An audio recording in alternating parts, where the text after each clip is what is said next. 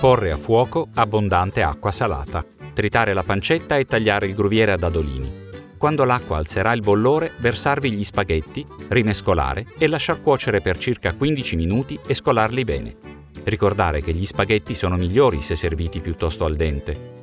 Versare in una scodella le uova intere, con una forchetta sbatterle come se si trattasse di una frittata. Porre a fuoco in un largo tegame la pancetta e l'aglio schiacciato, che andrà poi tolto, e lasciarla soffriggere. Aggiungervi gli spaghetti, le uova, il gruviera e abbondante pepe. Rimescolare bene, continuando sino a che le uova si saranno un poco rapprese. Versare allora gli spaghetti sul piatto di portata e servire subito. Bon, sapreste dirmi di che piatto stiamo parlando? Vi lascio qualche secondo e vi do un aiutino.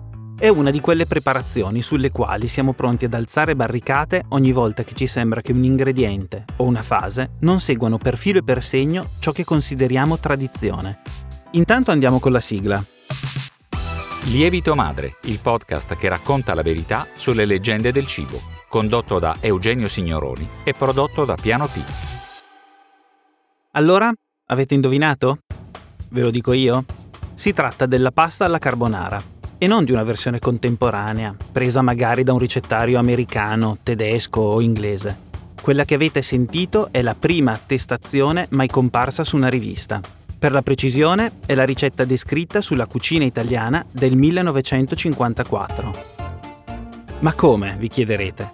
Tra le poche certezze che avevamo c'è che la pasta alla carbonara si fa con uova, pecorino, guanciale, pepe nero e spaghetti, o mezzi rigatoni. E adesso arriva questo a spiegarci che non è vero? Il fatto è che la storia della carbonara è una storia complessa. Le sue origini sono tutt'altro che chiare anche se la versione più accreditata è ormai quella che la collega alla fine della guerra e alla razione di cibo dei soldati alleati che liberarono Roma. Back in the bitter first days of the fighting on the Anzio Nettuno beachhead, the Germans rounded up Allied prisoners and marched them through the streets of Rome. Per spiegarvi meglio come stanno le cose, ho chiesto una mano ad Alessandro Trocino, giornalista del Corriere della Sera e anche titolare di Eggs, un ristorante romano specializzato in uova che ha un menù con 13 diverse opzioni di carbonara. Talmente tante che a un certo punto Alessandro ci ha scritto perfino un libro pubblicato da Giunti che si chiama La carbonara non esiste. Io dico che la carbonara vera non esiste perché esiste la carbonara che piace a te, poi c'è la carbonara diciamo che per convenzione in questo periodo storico siamo solito riportare diciamo da alcuni ingredienti, naturalmente ce ne sono alcuni che non possono non esserci come la pasta e le uova. È un piatto molto recente di cui si hanno poche tracce le prime tracce risalgono al 1950, da allora film, romanzi e cronache hanno cominciato a citarla, però insomma come molti piatti e ricette del passato, anche la carbonara è il frutto di una stratificazione nel tempo e anche di una contaminazione di culture e ricette diverse. Insomma, stiamo parlando di un piatto recente e dalle origini misteriose. Eppure, da qualche anno la carbonara è diventata una specie di linea del Piave a presidio della tradizione italiana, un monumento della nostra cucina, che in quanto tale non può essere modificato, pena sollevazioni di popolo e persino qualche insulto. Basta infatti che un cuoco, uno qualsiasi, non fa differenza, osi aggiungere un goccio di panna, o peggio ancora, metta tra gli ingredienti la pancetta al posto del guanciale per scatenare un putiferio. Si dice che la carbonara è antichissima, è romanissima ed è sempre stata fatta così. In realtà la prima ricetta nota prevedeva tra gli ingredienti la groviera, quindi non esattamente il pecorino che adesso usiamo normalmente, l'aglio e la pancetta. E peraltro dagli anni 60 fino agli anni 80 si è usata regolarmente la panna, quella panna che adesso si usa solo all'estero. Quindi in qualche modo i romani si sono impadroniti di questa ricetta e l'hanno fatta propria, anche un po' idolatrandola e anche un po' rendendola immobile e ferma nel tempo. La carbonara potrebbe essere un buon esempio di quella che Eric Hobsbawm chiama l'invenzione della tradizione. Secondo il celebre storico britannico, l'invenzione della tradizione è un processo di ritualizzazione e formalizzazione attribuibile al passato, se non altro perché impone la ripetibilità, un'operazione che talvolta viene fatta deliberatamente da un singolo o da un'istituzione, e in altri casi invece è un processo che avviene nel tempo, senza che qualcuno stabilisca esattamente il suo inizio. Per la carbonara sono state tramandate diverse storie possibili, come diceva Trocino poco fa. Nessuna però è convincente fino in fondo, perché nessuna è del tutto vera. Si tratta infatti di narrazioni create appositamente per dare alla carbonara gambe solide su cui poggiarsi e inserirla con maggior diritto nel pantheon dei piatti della tradizione italiana. La vera storia della pasta alla carbonara in realtà non la conosciamo, nel senso che le ipotesi sono tante. La prima è che sia un piatto che nasce, diciamo, dalla tradizione napoletana e quindi della cacio e ova napoletana. Un'altra è quella che invece sia, diciamo, il risultato del lavoro dei pastori abruzzesi, un'altra di un famoso chef bolognese, Renato Gualandi, che l'avrebbe cucinata per la prima volta a una cerimonia militare, forse la più attendibile, anche se è quella che fa arrabbiare di più i romani, e che sia il frutto, diciamo, dell'incontro tra i soldati americani durante la seconda guerra mondiale e i pastori e le tradizioni laziali abruzzesi. I soldati americani avrebbero utilizzato gli ingredienti della razione K, la razione di sostentamento dei soldati, che erano sostanzialmente uova liofilizzate e bacon, incrociandole, diciamo, con la pasta e di qui potrebbe essere nata per la prima volta questa ricetta. Ma cos'è la tradizione? E che valore ha oggi in tempi in cui tutto si consuma rapidamente a partire proprio dal cibo? L'Unione Europea ha stabilito che accanto ai prodotti DOP, che vuol dire denominazione di origine protetta, e agli IGT, indicazione geografica tipica, esistano anche le STG, cioè specialità tradizionali garantite. La norma dice che per poter essere considerato tradizionale, un prodotto deve essere presente da almeno una generazione, unità di tempo che si misura in circa 30 anni. Per intenderci, fanno parte di questa denominazione la mozzarella, la pizza napoletana e il sugo alla matriciana. Ma se pensate a prodotti con poco più di 30 anni di vita, potreste aggiungere la Nutella, per esempio, o la coppa del nonno. In fondo, non siamo lontani dalla definizione che ne dà il vocabolario Treccani. La tradizione è la trasmissione nel tempo, di generazione in generazione, di consuetudini, usi e costumi, modelli e norme. Ma perché questo concetto universale assume un ruolo così centrale nella nostra cultura, soprattutto quando si parla di gastronomia? Anzitutto per la sua ricorrenza, una ricorrenza che a tratti può essere definita infestante. Questo è Alberto Capatti, una delle voci più autorevoli in Europa sulla storia della ristorazione e della gastronomia. Secondariamente perché tradizione è diventata una sorta di misura del tempo, una misura temporale ineludibile che permette di misurare anche la quantità e misurare anche la ricorrenza di certi fenomeni. E infine perché tradizione è un'operazione immaginaria che mi permette di mostrare qualsiasi cucina, qualsiasi personaggio, degli ingredienti e farli dialogare. Alberto Capatti è stato il primo rettore dell'Università di Scienze Gastronomiche di Pollenzo e ha firmato diversi libri dedicati all'osteria, all'evoluzione dei ricettari e più in generale a tutto ciò che ha a che fare con l'evoluzione del gusto. Lo conosco da tempo, insomma, ma mi colpisce che per descrivere il ruolo della tradizione nel nostro paese usi il termine infestante. È diventata una ricorrenza infestante nella misura in cui viene utilizzata per qualsiasi tipo di trasmissione di valore di ricette, di cibi, di consuetudini ed è un modo di valorizzare. In questo senso è stata usata da tutti, dal marketing come dai gastronomi, come dagli stessi storici della cucina. In effetti, la storia della carbonara che vi ho raccontato all'inizio è solo uno dei tanti esempi che si potrebbero fare per spiegare quanto sia rischioso, o perlomeno forzato, parlare di lontana tradizione per determinati piatti. Intendiamoci, una tradizione esiste ed è importantissima, non voglio certo dire il contrario. Anzi, secondo me esistono tante tradizioni diverse quante sono le regioni italiane, se non addirittura quante sono le famiglie italiane. Ognuna di esse, generazione dopo generazione, ha messo a punto alcuni piatti del territorio adeguandoli ai propri gusti, li arricchiti di piccoli gesti che col tempo sono diventati dei riti. Penso per esempio alla preparazione delle lasagne o dei ravioli che unisce nonni, figli e nipoti e che si perpetua anche quando qualcuno non c'è più. Ogni famiglia, insomma, ha trasformato un patrimonio comune in una consuetudine privata e fortemente identitaria. Tuttavia, esiste un repertorio altrettanto vasto e significativo di leggende, storie riferimenti a un passato bucolico e felice che invece di tradizionale non hanno proprio nulla. Questo vale per molte ricette, ma anche e soprattutto per alcuni prodotti a cui l'industria alimentare ha applicato un'etichetta perché venissero accolti più facilmente nelle nostre case. Recentemente Carlo Spinelli ha pubblicato un libro 80 fame, è la fame degli anni 80 ovviamente, e comincia proprio in apertura con l'arrivo dell'industria nella cucina di casa. È un arrivo assolutamente strutturale struttura i tempi e la disponibilità delle persone e nello stesso tempo permette un percorso che può essere rappresentato come un percorso di continuità.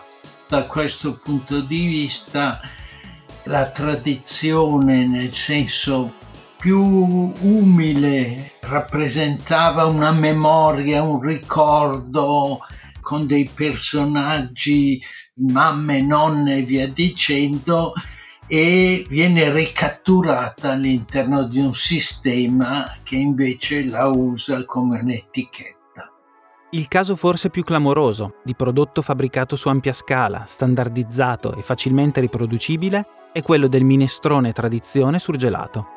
Come dice il professor Capatti, non riflette alcuna tradizione, riflette invece un'industria estremamente attenta alla comunicazione e un marketing che la sorregge. Che cosa può avere di tradizionale un minestrone surgelato? Tradizionale è la ripetitività di un piatto in un ambito molto preciso che è la cucina di casa. Un prodotto è tradizionale nella misura in cui non solo ha avuto tutta una biografia, una biografia cronomica precisa, ma ha un avvenire nella cucina stessa di casa. Questo prodotto tradizionale è quindi un prodotto non solo ripetuto, ma che ha un'identità. Da questo punto di vista le tradizioni sono infinite perché è ovvio che i prodotti che in Italia vengono colti nell'orto, a sud, a nord, nelle isole nelle montagne, sono completamente diversi gli uni dagli altri. L'obiettivo della comunicazione è rassicurare il consumatore. In che modo? Innanzitutto trasportandolo in un mondo rurale e antico, che è quasi sempre sinonimo di tradizione e poi raccontandogli che le verdure dentro la busta di plastica, pronte in pochi minuti, non sono qualcosa di moderno in sapore e in colore. Al contrario, sono esattamente le verdure che avrebbe usato la nostra nonna, tagliate proprio come avrebbe fatto lei. È una nonna collettiva, idealizzata, un concetto di nonna, bravissima a cucinare e attenta a scegliere gli ingredienti. E quando non è lei, è la famiglia a essere evocata perché in Italia, se c'è una cosa che è considerata l'essenza stessa della tradizione, quella è proprio la famiglia. Sentite qui. La domenica faccio il ragù di casa per tutta la famiglia. Durante la settimana lo facciamo per tutte le famiglie italiane. Solo che invece di due carote ne usiamo 130 kg. Attraverso il riferimento alla famiglia si vuole lasciare intendere che non sono stati usati conservanti, che il processo è lo stesso che seguiremo anche noi in cucina.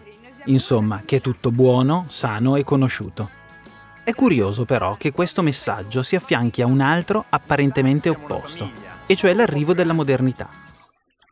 Dagli anni 60 e per tutti gli 80, molte pubblicità sottolineano quanto siano pratici i nuovi ingredienti a disposizione dei cuochi o delle cuoche di casa.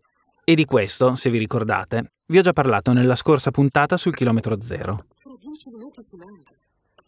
Certo gli spinaci sono tanto buoni, ma trasceglierli, pulirli, lavarli, lavarli e lavarli ancora. Uh, che fatica. A ben guardare, i due messaggi non sono affatto in contrasto.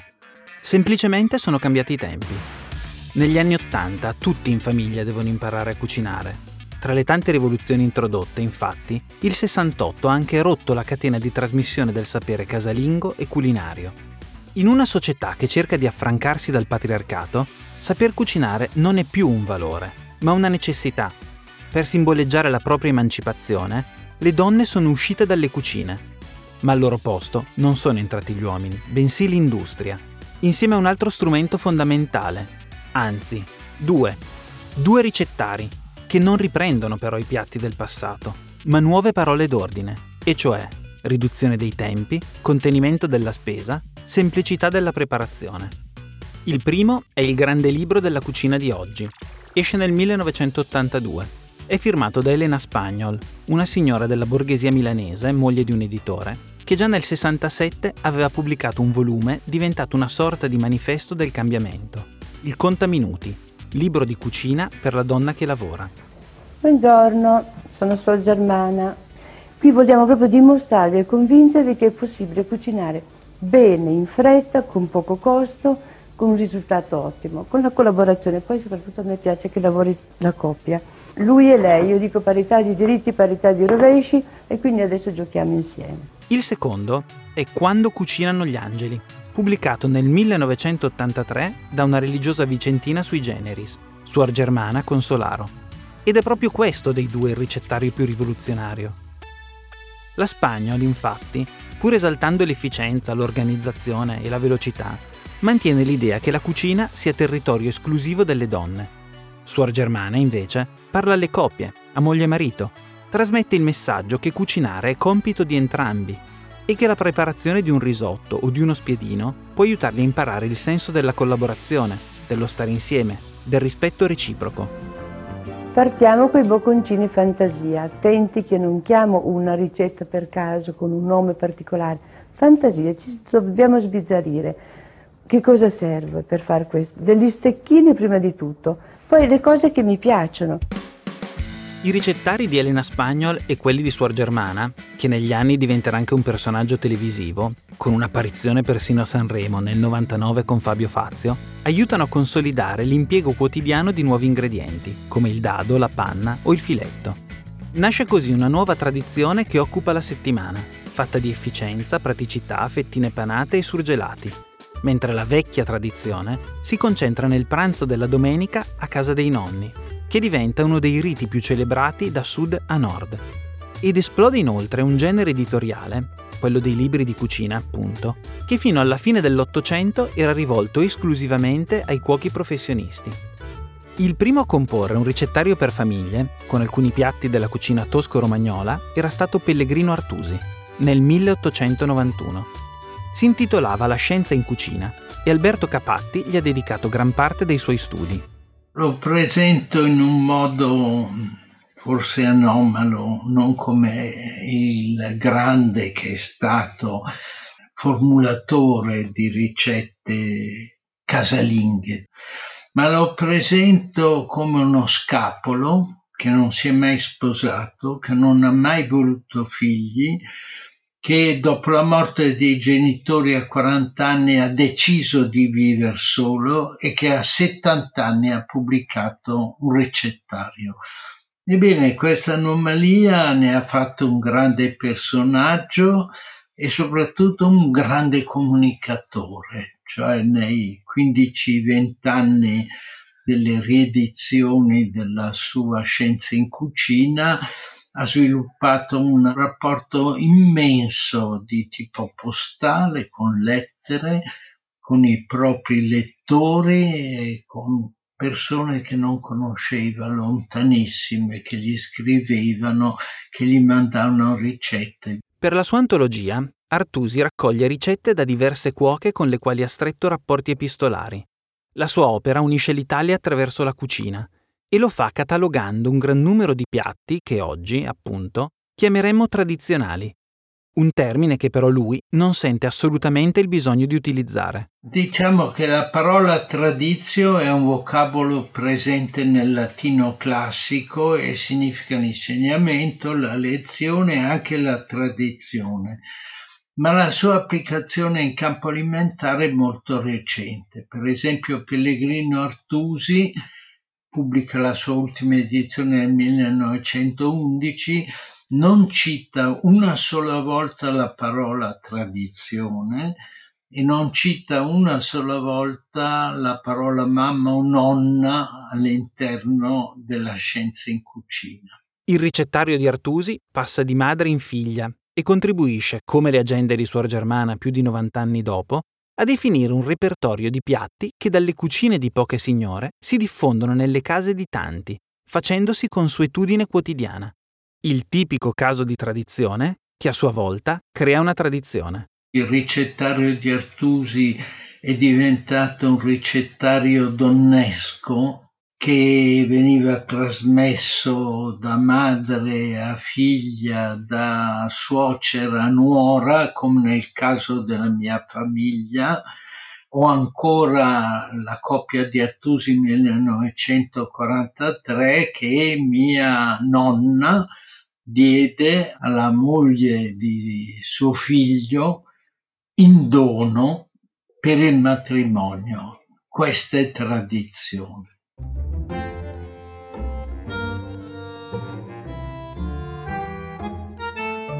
Dopo l'Artusi nasce una vera e propria letteratura di genere. Nel 1925 esce Il talismano della felicità, della romana Adaboni, nel 1950 è la volta del cucchiaio d'argento, un volumone che probabilmente avrete anche voi in casa, sugli scaffali della libreria.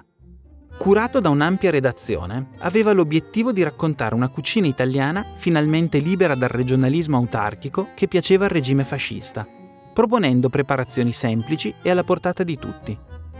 Nel 1952, infine, un'altra donna, Anna Gosetti della Salda, viene nominata direttrice della cucina italiana, la rivista su cui si erano formate migliaia di massaie, e decide insieme alle ricette di dare anche consigli su come vestire, come comportarsi e come fare la spesa. Un giornale che raccontava il costume attraverso la lente del cibo. Un po' quello che sto cercando di fare io con questo podcast. La cucina italiana esiste da quasi 92 anni. Siamo stati fondati a Milano, in via Monte Napoleone, da una coppia eh, di intellettuali eh, lombardi, anzi per la verità il nostro fondatore uomo, eh, il nostro notari era um, bolognese e sono quasi 92 anni che proteggiamo il patrimonio culinario gastronomico italiano. Questa è Maddalena Fossati Dondero.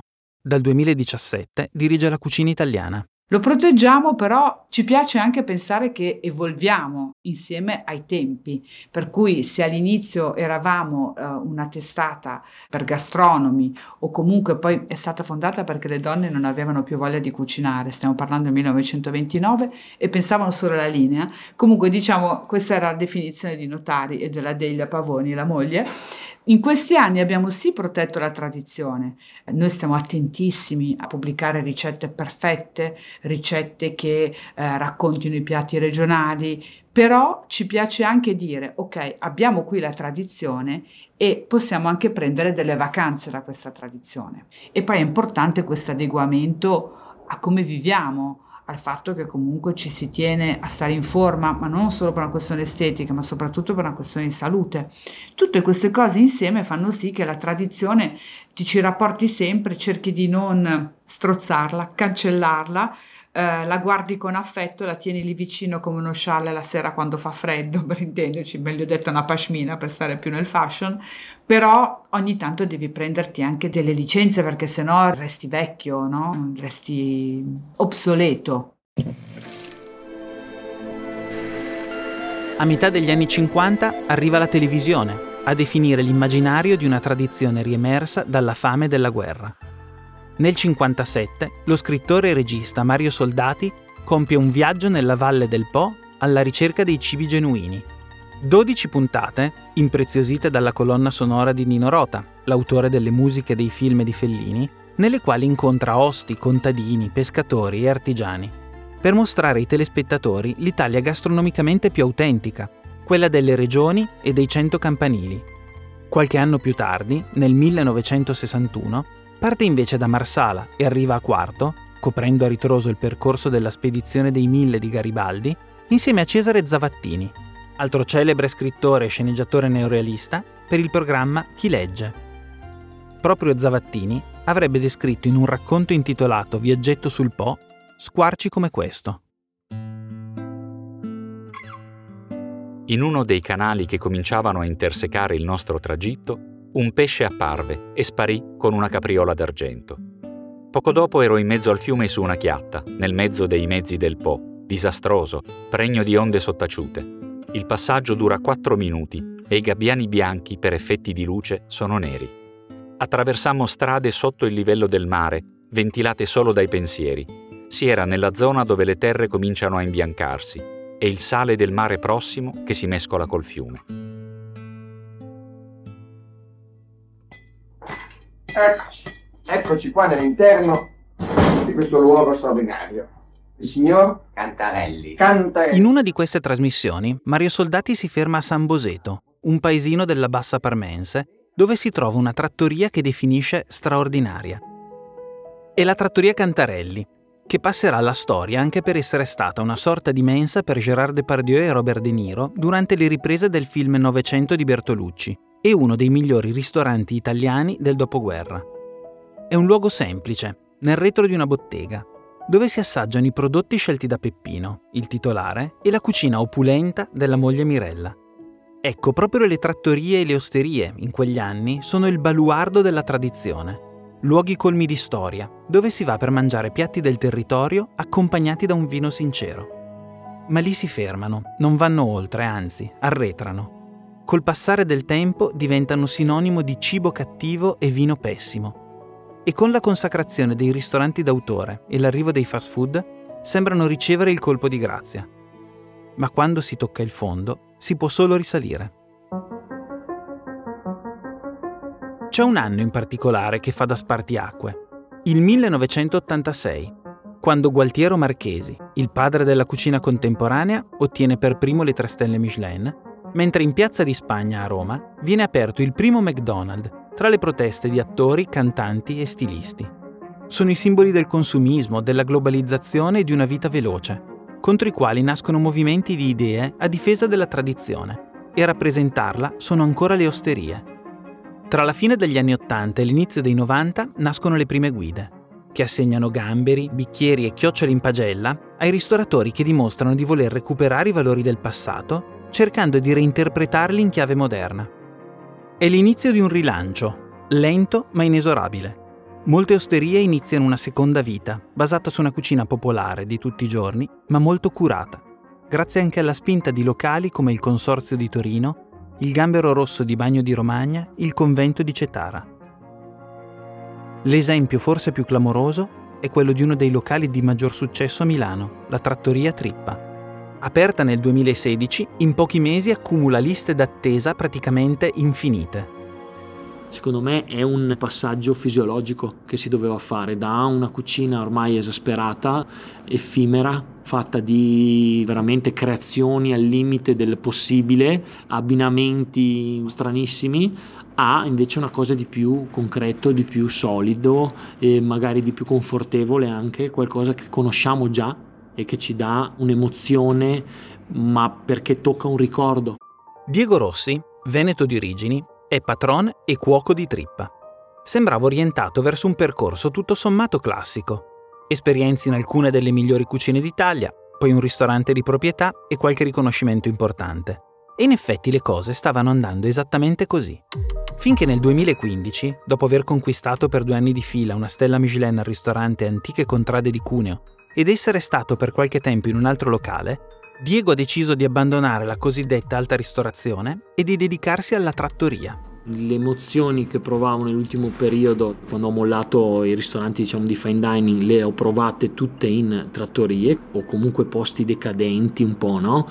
che avevano magari meno tecnica, meno stile, meno creatività, ma più romanticismo, più passione all'interno, più verità e quindi ho deciso di riprendere una cosa che era nostra e di riportarla in auge, insomma, al posto dove dovrebbe stare. Nel suo locale, Rossi propone piatti di varie regioni italiane accanto a creazioni sue, figlie della disponibilità del mercato, della stagione o delle voglie di un determinato momento. Molte preparazioni derivano proprio da quei ricettari classici di cui vi ho parlato prima, riproposte tal quale o più spesso modificate con il suo estro.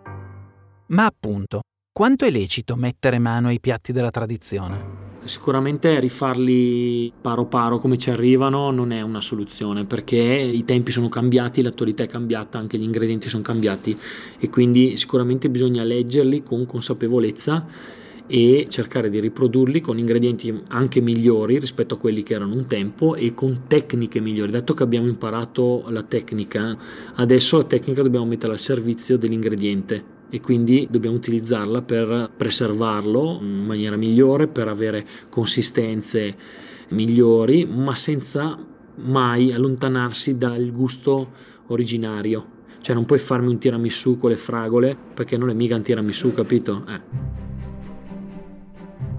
La tradizione, dice Diego Rossi, non deve essere un monumento immobile e sempre uguale a se stesso, ma è come un fiume che scorre e via via si nutre di nuovi affluenti.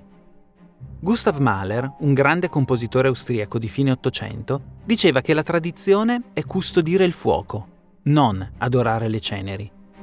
Una tradizione che non viene rinnovata rischia di morire. Per questo, in cucina come altrove, ogni generazione non solo ha il diritto, ma il dovere di aggiungere il proprio contributo. Penso a un altro piatto simbolico quanto la pasta alla carbonara di cui vi ho parlato all'inizio, il risotto alla milanese.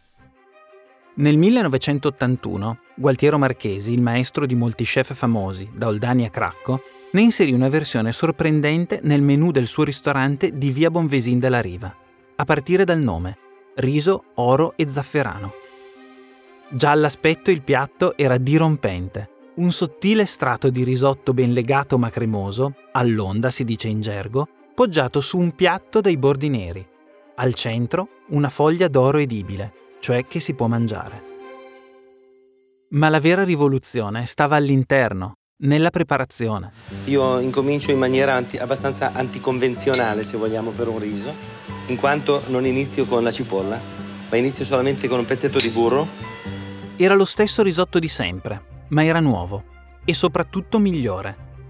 Naturalmente fece scalpore e incontrò qualche resistenza, come molti dei piatti di Marchesi del resto ma nel giro di alcuni anni, in tanti, nelle trattorie come a casa, hanno cominciato a preparare il risotto alla milanese senza soffritto. È nata insomma una nuova consuetudine per la quale la tradizione non è una gabbia, ma un modello a cui riferirsi con libertà e rispetto. Lo hanno capito molti cuochi e grazie a loro la nostra cucina è cresciuta. E lo stesso è accaduto in altri settori, come quello della birra dove negli ultimi 25 anni si è assistito a una delle rivoluzioni più radicali, quella della birra artigianale. Ma di questo vi parlerò nel prossimo episodio. A presto! Questo è Lievito Madre, il podcast di Eugenio Signoroni che racconta la verità sulle leggende del cibo. Una produzione di Piano P in 6 puntate. Iscriviti alla serie nella tua app per ricevere la notifica di un nuovo episodio ogni venerdì. Hey guys, it is Ryan. I'm not sure if you know this about me, but I'm a bit of a fun fanatic when I can. I like to work, but I like fun too. It's a thing. And now the truth is out there. I can tell you about my favorite place to have fun Chumba Casino. They have hundreds of social casino style games to choose from, with new games released each week. You can play for free anytime, anywhere and each day brings a new chance to collect daily bonuses. So join me in the fun. Sign up now at ChumbaCasino.com. No purchase necessary. VGW. Void were prohibited by law. See terms and conditions. 18 plus.